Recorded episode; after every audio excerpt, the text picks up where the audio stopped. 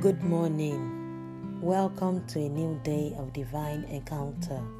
Our strength for today, 22nd December, Psalms 119, verse 92. I'm reading New King James Version, and it reads Unless your law had been my delight, I would then have perished in my affliction. End of reading. We will gain the strength to push through trials by abiding in God's word.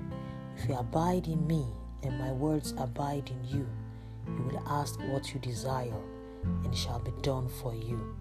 Say this prayer with me Lord, help me to abide in your word, believing in your promises and not my circumstance. Amen. Confess to yourself Christ in me, the hope of glory.